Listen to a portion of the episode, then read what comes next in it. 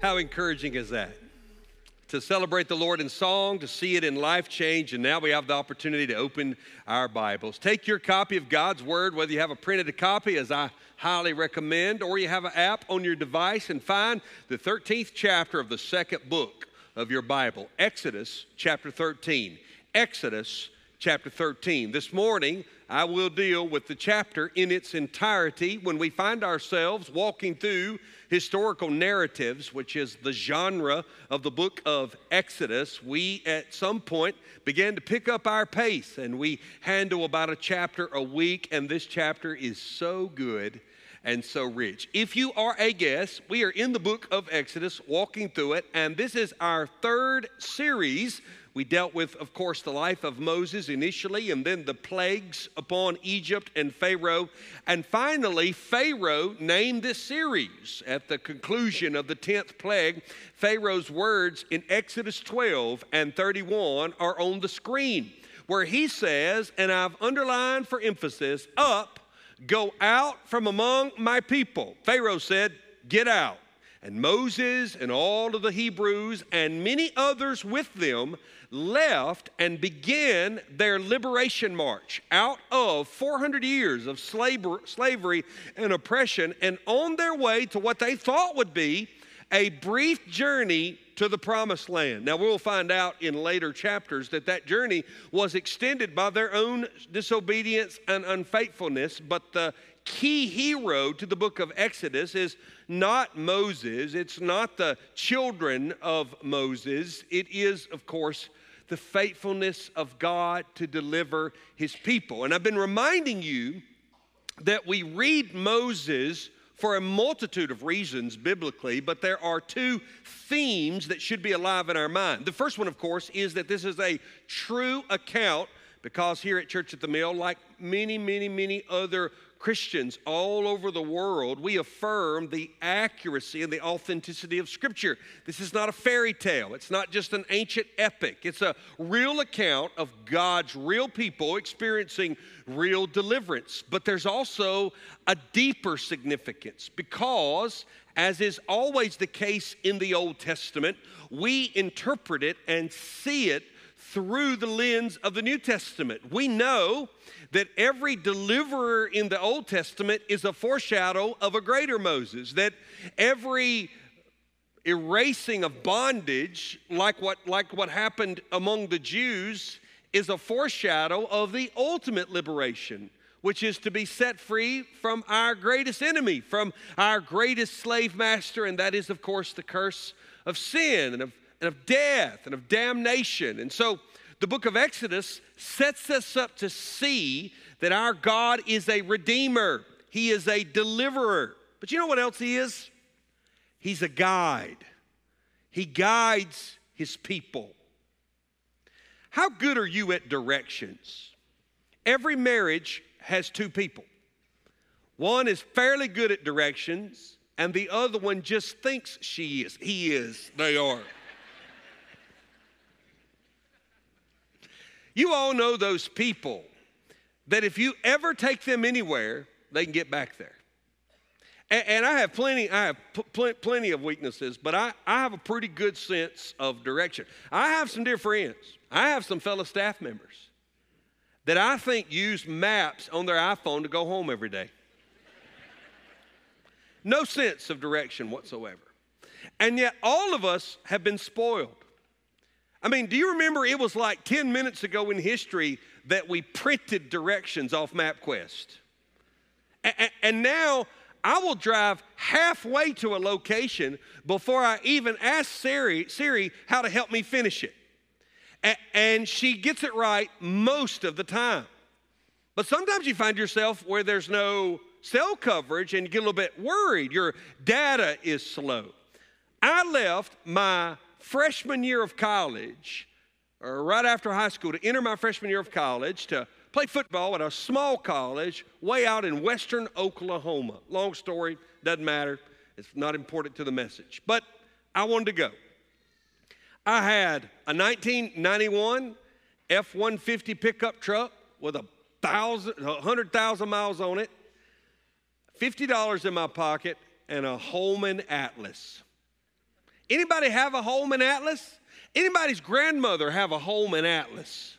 You can still buy a home in Atlas. Some of you are like me, I'm a nerd about this. I'll sit and just look at a map. I enjoy studying maps. And I did fine until I came home for Christmas. And then I left. It was a 17 hour drive. I'd drive it straight, wouldn't even think about it. 17 hours. I left after Christmas break. And after I got through Oklahoma City, I hit a blizzard. I have no experience with a blizzard. I mean, I'm a southerner. If we get three snowflakes, we shut down, we stay at home, we tie the old hood of a pickup truck to the back of a four wheeler, and we ride down through the neighborhood in it. That's what we do. I have no experience with a blizzard, and I'm not talking about two or three inches like we get around here. I'm talking about snowbanks and wind and blizzard, and it delayed my trip. In fact, it was up after midnight when I was on the back roads of northwest Oklahoma trying to get to this college campus where I attended and played ball. I knew I was in trouble when an hour after I was supposed to arrive, I saw a sign that said, Welcome to Kansas. I drove to the wrong state. Again, I'm at this point 19 years old. I have no cell phone. There were a few around, but I certainly couldn't afford one. I had no cell phone. I had my pickup truck. This is a Hallmark movie in the making. I'm going to end up in a ditch somewhere and live under a bridge off french fries till they find me. When we think about situations like this, you may have found yourself pretty vulnerable. It makes all the difference in the world to have some guidance. I sorted it out, and two hours later, I got to my dorm room and crashed. And I called my parents the day, the next day, and did not tell them about this. But having the right guidance makes all the difference in the world. And one of the things that's so precious about walking with the Lord is that the scripture not only tells us, but shows us that He is a God of guidance. In fact, He gives guidance, so much so we ought to think about the guidance of God in our lives. I mean, I don't know anybody who's serious about their faith that doesn't agree with this statement. I want to do the will of God. I want to obey him.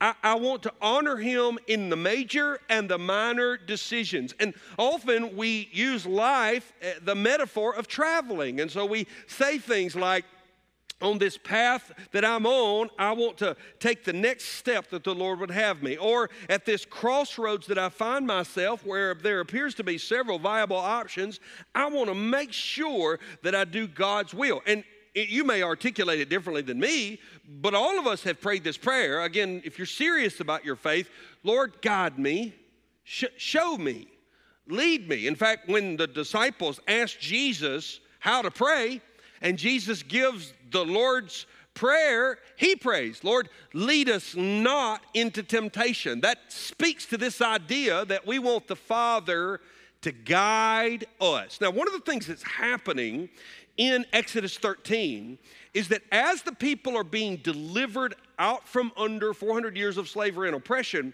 they're also beginning this journey where they will go with God, and that journey has everything to do with their identity of being the people of God. And part of being known as a woman of God or a man of God by default is being someone who says, my life's not my own. I, I want to follow God's will, and therefore, I need His guidance in my life. So, no sooner have they left that God begins to give them instructions and guidance. Now, chapter 13 is surely not an exhaustive treatment of all the ways that God guides us in our lives. I mean, we could go in a lot of different directions with this message, but we stick with what the text teaches. And the text really zeroes in on two parts of our lives that require a great deal of guidance. And they actually relate quite beautifully to everything I said to you a few moments ago about the next gen ministry. Let me show you what I mean. Read with me in Exodus chapter 13, verse 1. The Lord said to Moses, Consecrate to me, that word means set apart. Consecrate to me all the firstborn whatever is the first to open the womb among the people of Israel, both of man and of beast, is mine. Now, don't be misled. Everything belongs to the Lord. But what he's saying is, I have a special ownership toward the firstborn. I'll tell you why in a few minutes. But I have a special ownership toward the firstborn. I am claiming them as mine. And then something interesting happens that seems unrelated, and this is why we study our Bibles. We dig in if we want to learn and milk it for all of its worth. He then launches into a description of the Feast of Unleavened Bread. This is not the first time we've dealt with this feast. This feast closely correlated the idea of Passover because one of the parts of the Passover meal was surely the Passover lamb, but the other part of the Passover meal was the unleavened bread, which ends up looking like wafers or uh, crackers because there's no leaven. Leaven, of course, we would use the word yeast, causes the flour to rise. My wife has decided she is growing sourdough flour in order to or, or, sourdough starter in order to make sourdough bread. So every day she's monitoring it on the counter. And I thought, man, our kids have been growing bacteria for years, you know? But we're monitoring this. I can't wait for this. I'm anticipating this loaf of sourdough bread. Goodness gracious, we've worked at it a lot to get this thing to grow and to stir. And she says she feeds it and she's supposed to pour it off and she's concerned about the consistency. Well, she's doing this, of course, as a novelty, as an experiment. She enjoys these types of things from time to time. But in the ancient world, that's what you had to do. There, there was no way to buy self rising flour. Yet the process takes time in the ancient world, and there was no time. Because there was no time, because they were leaving, the moment that Pharaoh said go, God said, Don't make any yeast, make the bread unleavened. And then every year, at the same time you were liberated, which was in the spring of the year, every year you have a feast of unleavened bread to remind yourself how quickly God liberated you when he broke the back of Pharaoh's resistance. This is why we see in chapter 13, beginning in verse 3. Then Moses said to the people, Remember this day in which you came out from Egypt, out of the house of slavery, for by a strong hand the Lord brought you out from this place. No leavened bread shall be eaten. Today in the month of, in the month of Abib. Now later it would be called Nisan. It's like the car Nissan but with one S. It really falls on the Jewish calendar in the time of our March, April, and there is a correlation between that and our celebration of Easter because our celebration of Easter is a celebration of the resurrection, and the resurrection happened, of course, three days after the crucifixion, and Jesus was crucified on the Passover. This is why Easter, of course, always is celebrated in the spring of the year. So even your modern day practice of faith is informed by this ancient text. And the scripture says, beginning in verse 4, today in the month of Abib, you are going out. And when the Lord brings you into the land of the Canaanites and the Hittites and the Amorites and the Hivites and the Jebusites, which he swore to your fathers to give you, a land flowing with milk and honey, you shall keep this service, keep this service in this month Seven days you shall eat unleavened bread, and on the seventh day you shall be feast, be a feast to the Lord. Unleavened bread shall be eaten for seven days. No leavened bread shall be seen with you. No leaven shall be seen with you in all your territory. And then we come to the first portion of what I'd like to teach you this morning. You shall tell your son on that day, it is because of what the Lord did for me. And it shall be to you as a sign on your hand and a memorial between your eyes, that the law of the Lord may be in your mouth.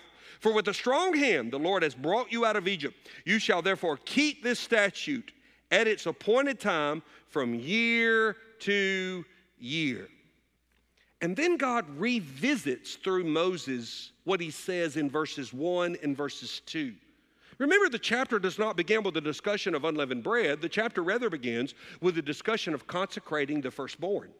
Now, watch what happens in the text beginning in verse 11.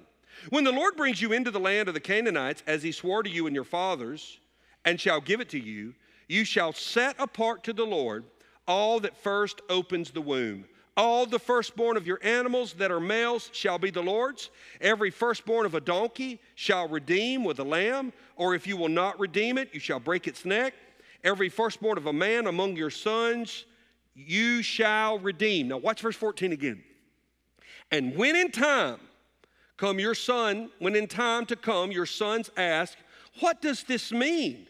you shall say to him, By a strong hand the Lord brought us out of Egypt, from the house of the slavery for when Pharaoh stubbornly refused to let us go, the Lord killed all the firstborn of the land of Egypt, both the firstborn of man and the firstborn of the animals. Therefore, I sacrifice to the Lord all the males, the first open the womb, but all the firstborn of my sons I redeem. It shall be as a mark on your hand and frontlets between your eyes, and by a strong hand the Lord brought us out of Egypt.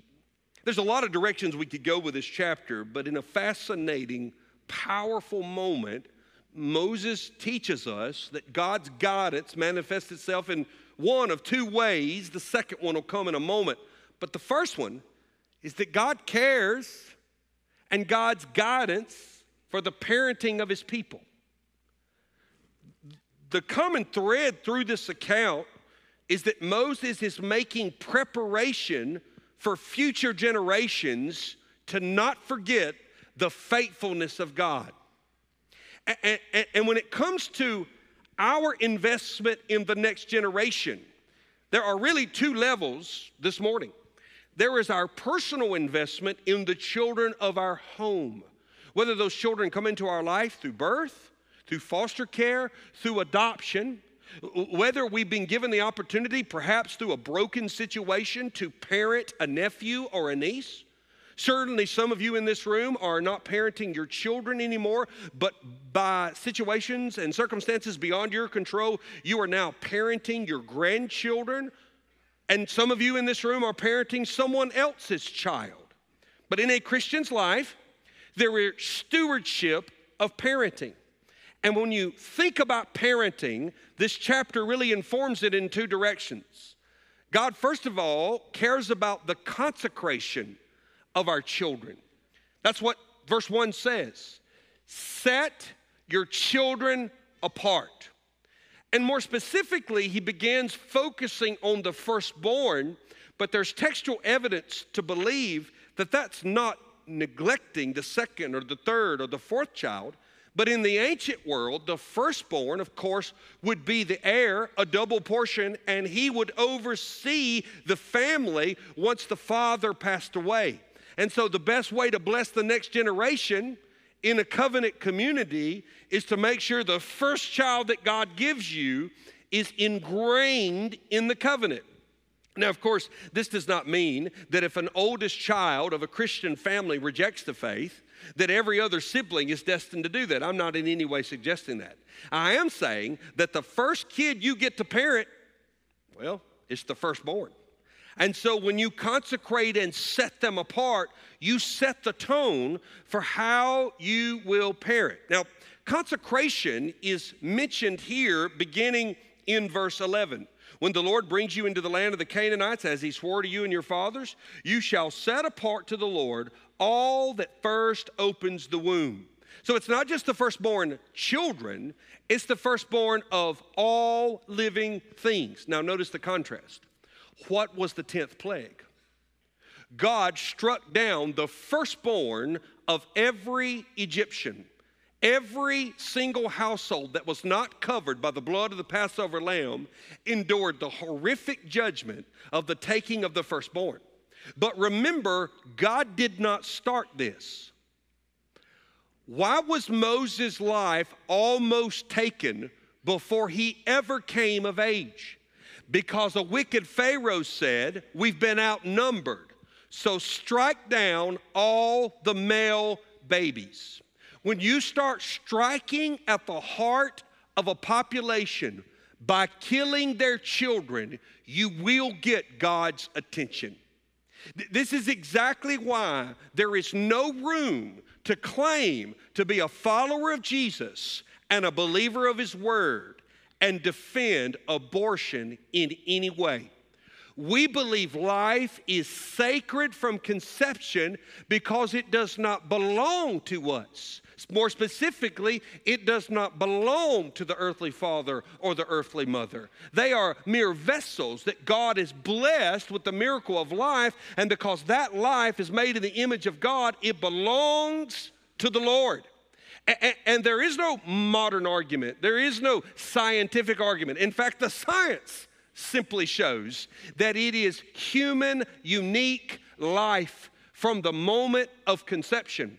And this goes all the way back to our biblical theology of understanding who owns what? When God needed to show Pharaoh who was truly the God, he said, Let me show you what belongs to me. I will take all your firstborn. And then when the people of God begin to develop their identity, he says, Now you're going to be different. That's one of the reasons why he lists all the places they're going to overtake, all the sites, the Jebusites, the Hivites, the Canaanites. He does that consistently through the book of Exodus because what he's doing is he's saying, you're going to go to this place and these places that are foreign to you. None of Moses' contemporaries had ever seen the promised land. This is 14 or 15 generations from Joseph, and I'll show you that in just a minute. So, so these people have only heard of tales and legends of a land of their own. And so they are immediately cast into a world of cultures with all kinds of different worldviews. And this is why God says, You're not only going to be mine, you're going to look different and you're going to be different. And I'm going to start at, uh, where the family starts. And where does the family start? A family starts when a man and woman come together and her womb is opened the first time. So the first thing produced in the family belongs to the Lord. And then it can be consecrated and redeemed. This is interesting because, unlike the animals, where the firstborn were sacrificed, for humans, God doesn't want death. God is a God of life. They must be redeemed. Now, it's interesting because the book of Numbers talks about this. In the book of Numbers, when we're given a greater outflow of the law, every devoted thing in Israel shall be yours. Everything that opens the womb of all flesh, whether man or beast, which they offer to the Lord, shall be yours. Nevertheless, the firstborn of man you shall redeem. So God is not asking for Israel to participate in child sacrifice. God condemns that wholly, all the way through the Bible. He's saying, You'll redeem it. Animals, that's a different thing. But for my people, made in my image, you'll redeem. And of the firstborn of the unclean animals, you shall redeem. Why, why would a donkey need to be sacrificed for? Well, because a sacrificed lamb, its blood was poured out on the altar, but its meat was given, of course, to the priest to eat. It wasn't wasted. Parts of it was sacrificed, parts of it was eaten. You don't eat donkeys. You don't eat donkeys. It's tough to vote for them, but you don't eat them. And so the thing is, of man you shall redeem, and the firstborn of unclean animals you shall redeem. And so for the unclean animal that needed to be a beast of burden, you would offer an animal that could be eaten and its blood could be shed before the Lord. Now, the fascinating thing is, is that guess who followed this law? Mary and Joseph. Do you remember in the Christmas account in Luke chapter 2? And when the time came for the purification according to the law of Moses, where'd that come from? Exodus 13. They brought him up to Jerusalem to present him to the Lord. And guess what, the, guess what Luke quotes? As, as it is written in the law of the Lord, every male who first opens the womb. Jesus was the firstborn of Mary. And to offer sacrifice according to what is said in the law, a pair of turtle doves and two young pigeons. Now, wait a minute. I thought you said lambs, Pastor. I did. But later in the law, there's provision made for the poor. The poor might not be able to afford a sacrificial lamb, but they could buy two doves, they could buy two pigeons. This is how we know Jesus was born in poverty, in obscurity, because his parents qualified for the lowest level of income in temple worship. And there's something else here that God's doing. He's introducing the idea of redeeming. Remember what he tells the Corinthian believers about their salvation? For you were bought with a price. You were bought with a price. Think about it. How'd you get out of Egypt? A lamb died, blood was, blood was shed. How will you redeem back your firstborn? An animal is sacrificed, and the firstborn is given to the Lord symbolically, spiritually, and you get to bring the child home and raise the child because a lamb took its place. Later in 1 Corinthians chapter 7, you were bought with a price.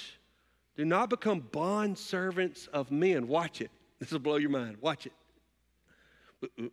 Whenever we forget as Christians that we've been bought by the blood of Christ and we belong to Him, we then turn and begin to show our loyalty and allegiance to a world that no longer owns us.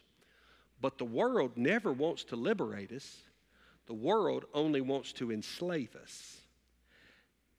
That's exactly what's happening in Exodus. Lambs died so that you could be set free. So continue to sacrifice from generation to generation in order that you remind your children you belong to the Lord. In fact, when we dedicate babies here at Church of the Mill, I almost always read what Hannah prayed over Samuel. Some of you put this in your first nursery in the book of 1 Samuel. For this child I prayed, and the Lord has granted me my petition that I made to him. And then she uses some ancient language. Therefore, I have lent him to the Lord as long as he lives. He is lent to the Lord, and he worshiped the Lord there. So, so Hannah, and at that point, Samuel, who was up in years, was brought to the temple.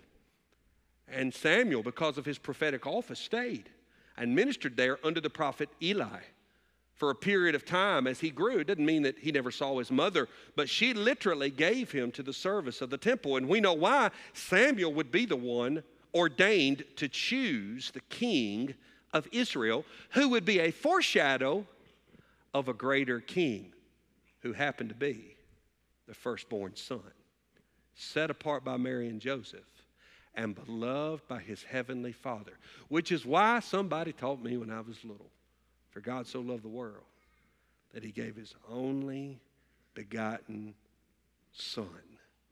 See the gospel all the way through it. God cares that you bring your children to him and say, they're yours. That informs your parenting.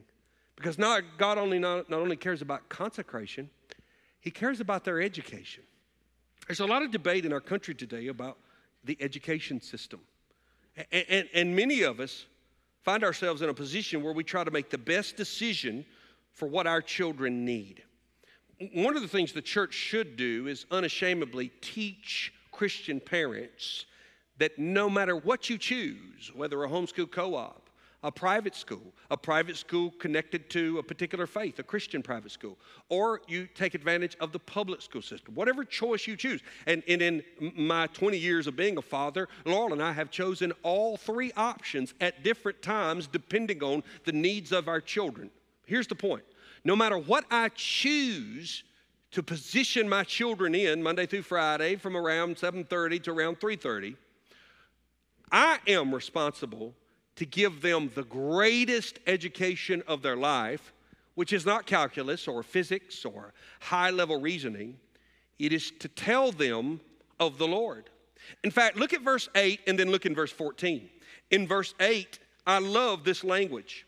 It's in the discussion of the unleavened bread, which would come around annually, and God knows children. He anticipates children. Do you know what children do? They ask questions all the time. Am I the only dad who's turned around in my truck and said, until we get home, do not ask me any more questions? I have no answers for you. No more questions. Save them up. And when I get home and I can concentrate for a few moments and I get away from you for a little while and then I come back into your presence, you can ask me all the questions that you want for about a minute and a half. Children love to ask questions. Well, this is not new. Look at verse 8. Verse 8 says these words You shall tell of your son that day. Let's back up to verse 7. Unleavened bread shall be eaten for seven days. No leavened bread shall be seen with you, and no leaven shall be seen with you in all your territory. You shall tell your son on that day. So, son, I'm going to tell you why we're doing this. It is because of what the Lord did, mom and dad, underline this word, most important word of the chapter for me. It's because of what the Lord did for me when I came out of Egypt. Not what he did for my religion, not what he did for old Moses, but what he did for me. Now, later in the discussion of the consecration, look at verse 14. And when in time to come your son asks, What does this mean? You shall say to him, Daddy, why are we going to the temple? Why did you take a lamb to sacrifice for me? What does this mean? You shall say to him, By a strong hand the Lord brought us out of Egypt and from the house of slavery. And then verses 15, 16, and 17 are just the parent recounting this is what this means. This is powerful. Don't miss this. One, your children absolutely need the truth of God's word, but it better be personal. Teaching them ancient facts will not cause them to have a life changing relationship with Christ. Ultimately, I cannot create in my children a life changing relationship with Christ. They and only themselves can decide whether or not they turn in faith and repentance to Christ. But in order to put them in the best possible position to believe, it better not ever be reduced to me simply relaying what our family believes. I better tell my sons and daughters what Christ has done for me. Let me put it to you this way your kids need to hear information, but they need to hear of transformation too. In other words, you might not be considered in your own mind an articulate Bible scholar. I care not. But you better be able to articulate to your children how you're different today because of Jesus. How you're not the man or the woman you used to be. How his resurrection and the covenant that he completed, foreshadowed in Exodus, has changed the way you see the world, the way you view the world, and the trajectory of your life. And here's the deal your sons and daughters don't need you to be articulate. There's no command in here for you to have some sort of memorized, rudimentary set of commandments. No, no, no. He says, Let me tell you what the Lord did, verse 8, for me when He set us free from Egypt. Telling your kids you're a Christian is rather obvious.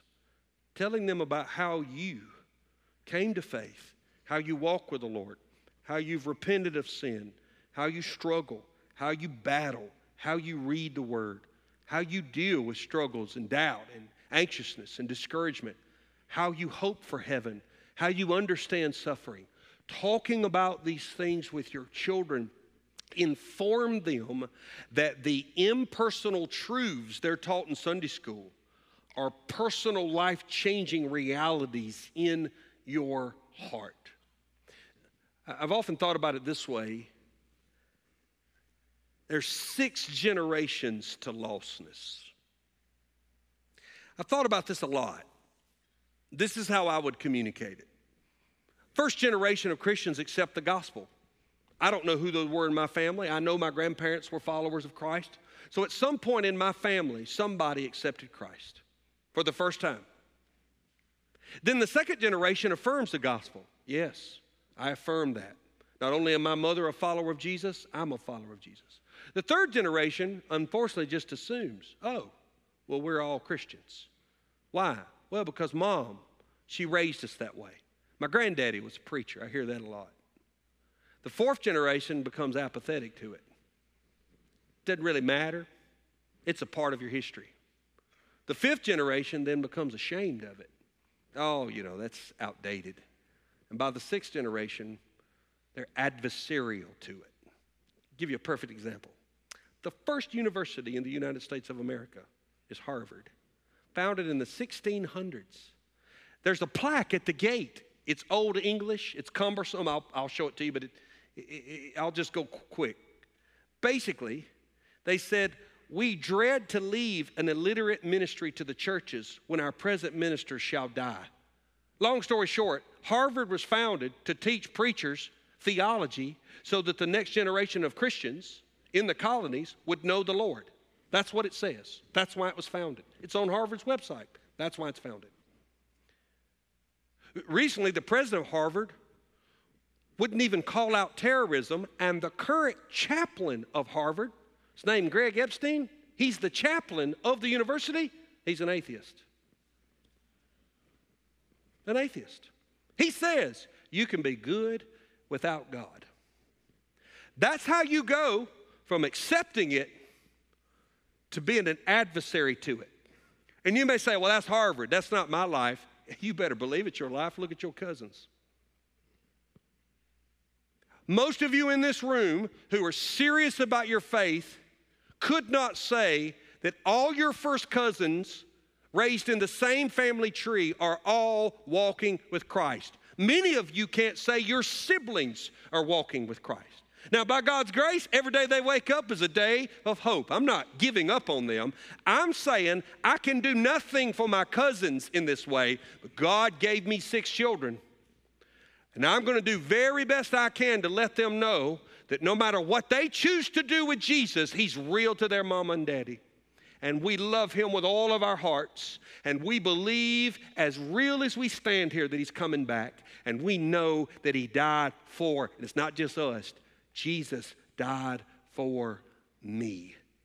And that's exactly why our church has to have people who are willing to share that. Because don't you ever assume that every child in that children's wing is coming from a home where they're hearing the gospel that way. And for those of you that have it, had it, and enjoyed it, how dare we enjoy our coffee and our cushion and not lift a finger to help the next generation know the gospel? This is the guidance of God. We also see the guidance of God in the path for his people.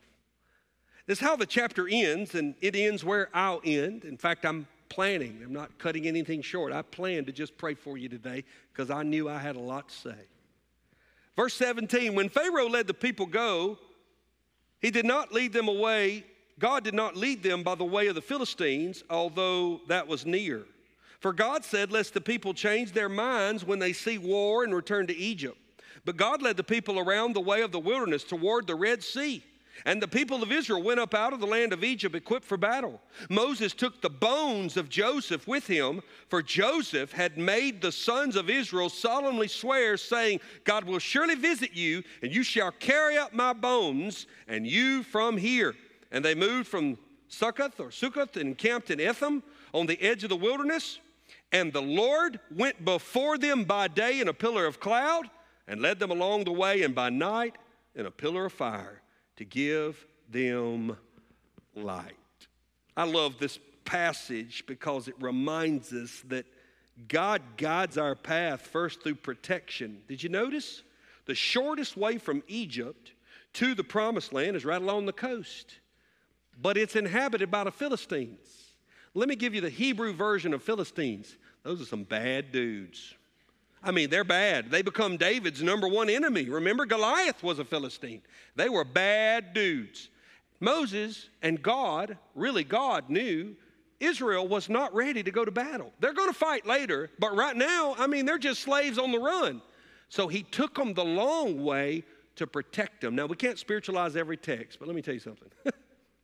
every time God slams a door in your life, it might very well be because he's protecting you from something that was on the other side you're not ready for.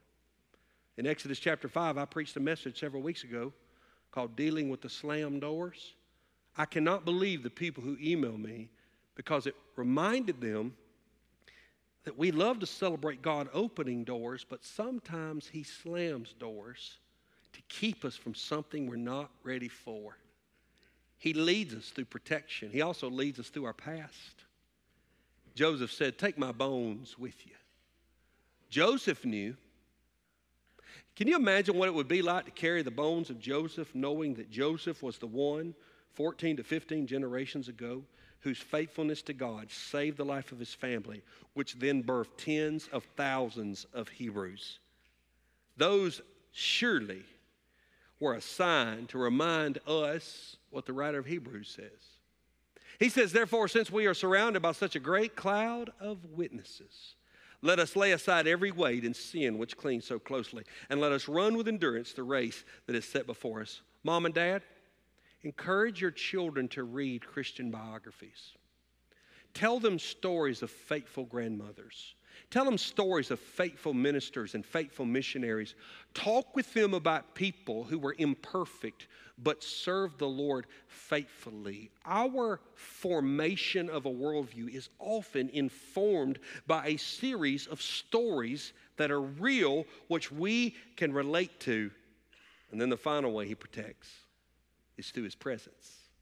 The pillar of fire at night and a cloud by day.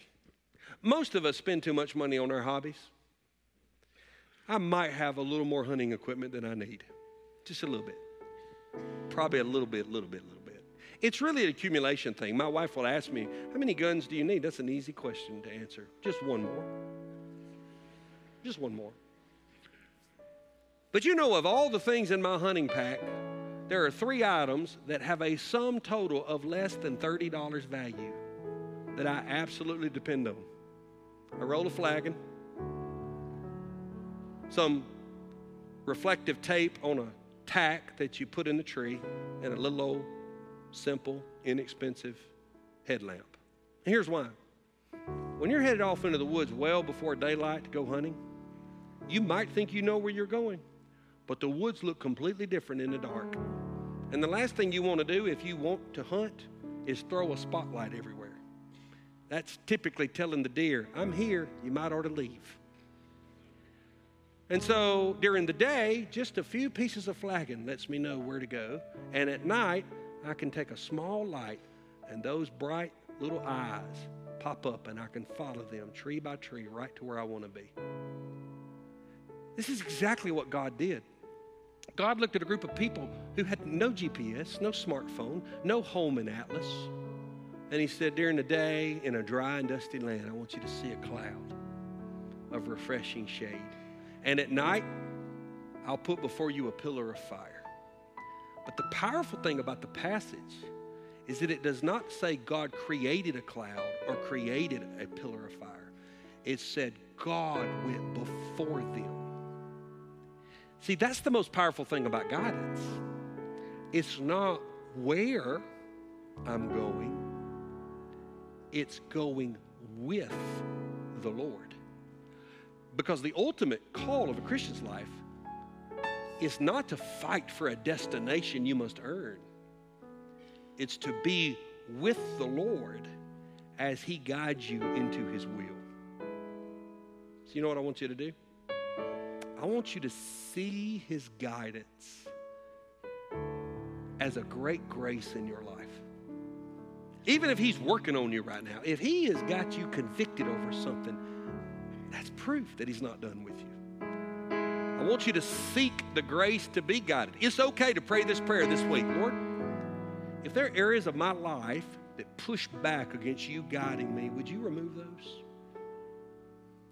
And then finally, church family, as you walk out and you see those red balloons all over those bistro tables with those willing volunteers who are ready to help you get involved, I want you to think as a mother and a father and a grandmother and a grandfather, an aunt and an uncle, a mentor, a coach, a friend, a neighbor, and a church member.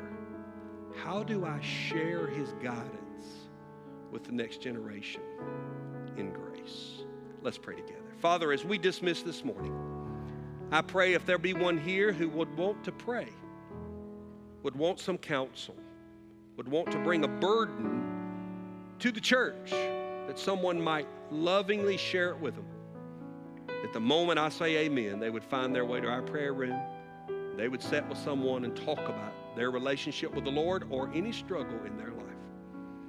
If you're here today and you're listening to me pray and you have a need in your life and you would like some individual, confidential, kind attention, we would love to give that to you. But Lord, even now as we dismiss, I pray that not a single person who's doing nothing with our next gen would leave without saying, I'm, I'll help. I'll do something. That we would knock this out, not to be adequate or good, but to be great. And finally, as a father, I pray over the fathers and the mothers in this room that we would have the strength not just to tell our kids the truth of the Bible, that's important, but to tell them what the Lord has done for me. Dismiss us by your grace and guide us in your love. And God's people said, Amen. God bless you. You are dismissed.